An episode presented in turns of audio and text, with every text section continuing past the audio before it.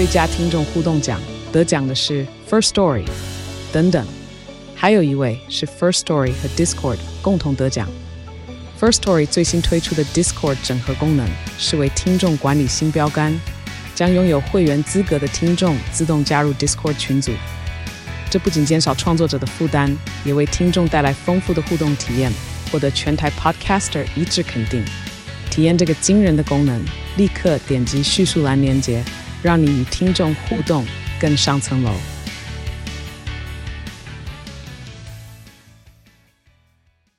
香港是亚洲地区重要世界大城之一，不仅是国际商业与金融贸易的中心，同时更是航空与航运的重要枢纽。而在这样一个高度发展的城市中，却为何有着许多灵异的传闻？在新界东部的大埔区，还曾盛传着关于无头鬼的传闻，不禁让人好奇，这里究竟又有着什么样的故事？大家好，我是希尔，欢迎收看本集的都市传说。今天这一集，就让我为大家介绍香港大埔灵异事件。现今的大埔是个大楼紧密的地区，其三面环海，东面吐露港，是整个大埔区的主要部分。这里在开发以前是个茂密的森林，因为森林里栖息着许多野生的动物，更常有山贼驻扎在此，因此只要有人行经此处，都会被告诫要大步通过，而有了大步的名称。直到近代才被更名为大埔。在二战期间，日本帝国主义正在东亚迅速扩张，香港也难逃沦陷的命运。一开始，日本采用高压手段进行统治，因此在各地新建刑场，处决反抗的民众。而在大埔附近就有一个刑场，由于每天都有大量民众在这里被处决，因此每天都会派人用木头车分批载送头颅跟身体到临近的山野间掩埋。而大埔这段则是必经之路。久而久之，就让这里有了另一个恐怖的称号——运头塘。长久下来，让这里增添了灵异的气息。即便二战已经过去了七十多年，如今大埔这一带也改建成了高楼林立的住宅区，但依旧能听到许多令人恐惧的传闻。有人曾在半夜时听到木头车经过的声音，还有人看到无头人影在街上游走，仿佛是在找寻自己的头颅。在大埔区的一间小学附近。因为临近学区，享有地理优势的关系，许多公寓大楼都坐落于此。不过，在寸土寸金的香港，大楼的阳台几乎都很小，有的甚至连阳台都没有。所以，当地的主妇们很喜欢将家里的衣服和棉被拿到路旁或附近的公园晒。一来，不仅有较宽敞的空间可以运用；二来，才能让衣物有机会晒到太阳，借此杀菌防霉。某天，住在这里的梁太太。一早送孩子上学后，迅速地将洗好的棉被和衣物拿到楼下巷口的栏杆晒，简单挂上去后，便急急忙忙地出门了。因为这一天是他和朋友相约要去深圳逛街的日子。许久没有和朋友一起出去逛街的他，沉浸在惬意愉快的心情，也忘了注意时间。回到家时已经天黑了。洗完澡后，拖着疲惫的身躯准备上床睡觉的他，才赫然想起。自己忘记收晾在外面的衣物，虽然当时很想睡觉，但担心自己的衣服会被风给吹走，便赶紧搭电梯下楼拿衣服。到了楼下，他走到晾衣服的巷子，大半夜的，街道上空无一人，在微弱的路灯照映下，只看到衣服正随着风飘动着。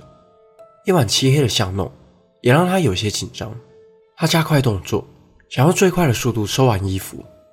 这时，他注意到挂在栏杆上的被子正在不自然的扭动，梁太太被吓得跌坐在地上，不知道是什么东西藏在里面。他试图安慰自己，应该只是附近的流浪猫狗吧。随后，他直接朝着被子踢了一脚，想把躲在里面的东西赶跑。而就在他踢下去的瞬间，哎呀，好痛！被子里传来了一个男人的声音。被这突如其来的声音吓到，他紧张的大喊：“是谁？”是谁躲在里面？但回应他的却只有嗖嗖的风吹声。紧张害怕的心又再度浮了上来，但总不能把棉被丢在这里。于是他鼓起勇气，将被子掀开，却发现里头什么也没有。他心想，应该是自己太累，听错了，便赶紧把被子收了起来，上楼睡觉去了。经过这一番折腾，梁太太累得一躺下去，马上就睡着了。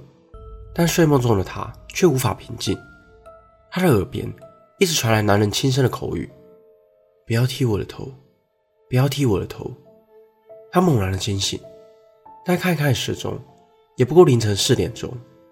她原以为是自己白天玩的太累，加上刚刚发生的事情，让她做了噩梦。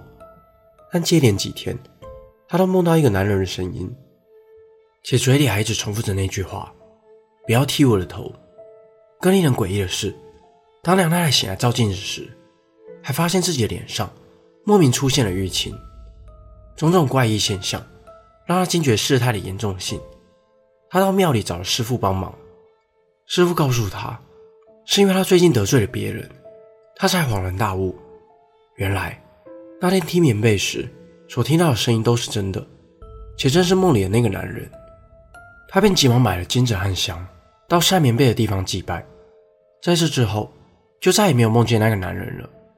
只是那个男人到底是谁，又为何会躲藏在棉被里，便成为了大埔这一带一个扑朔迷离的灵异传闻。在大埔还流传着另一则也是相当知名的传闻。老张平常都是自己开车通勤往返公司，他总是将车子停在附近的一个立体停车场。有一天，他因为接到临时的委托。便留在公司加班。当他终于把事情处理完后，看了看手表，已经深夜十二点了。这是他第一次在公司待到这么晚。整栋大楼除了他，就只剩下一楼大厅的警卫。收拾好东西，关上办公室的灯后，浑身疲惫的他，拖着沉重的步伐往停车场走去。半夜的停车场也是空无一人，且格外的宁静，只有老陈的脚步声回荡在整栋建筑里。任何细微的声音都能听得一清二楚，这让他不自觉地紧张了起来，便加快了脚步，走到自己的车旁，上车发动车子后，便直接倒车离开车位。因为停车场一个人也没有，所以他没有特别注意车旁有没有东西。但奇怪的是，当他倒车到一半时，突然听到有东西被压碎的声音，清脆的声响在宁静的停车场中特别的清晰。伴随着车子小小的晃动，老陈感觉不妙，赶紧下车查看，但车底下却什么东西也没有。他绕了好几圈，环顾了四周，一样什么都没有看到，便再度回到车上准备离开。就在他继续倒车时，他看了一眼后照镜，却被吓了大叫，因为他在后照镜中看到一位衣衫褴褛、骨瘦如柴的人，不知何时出现在他的后座。那人露出凶神恶煞的眼神，直盯着他看，脸上还有轮胎压过的痕迹。车内的空气瞬间凝结，老陈全身颤抖，不敢乱动。这时，男人开口说：“你知不知道你压到了我的头？”老陈愣了一下，一脸疑惑又惊恐的。那个男人又重复了一遍：“你知不知道你压到我的头？”说完后，便从后照镜中消失了。过了许久，老陈才回过神来。他转头看了一眼后座，什么人也没有。老陈开始怀疑，是不是自己加班太累，才产生了幻觉。但接下来几天，每当老陈下班准备回家时，那个男人又会出现在他的后照镜里，坐在后座，恶狠狠地盯着他，并重复着那句：“你知不知道你压到我的头？”每天这样的情形，让老陈不堪其扰。便去求助了有名的师傅帮忙，为自己无意间压到那名男子的事情道歉。随后就再也没有遇到那名男子了。但每当老陈再度看向后照镜时，脑海里却总是回荡着那个男人的声音：“你知不知道，你压到我的头？”本期的内容就到这里。如果想看更多都市传说系列的影片，欢迎订阅我的 YouTube 频道。如果想用听的，也可以到各大 Podcast 平台上关注我，我是希尔，我们下次见。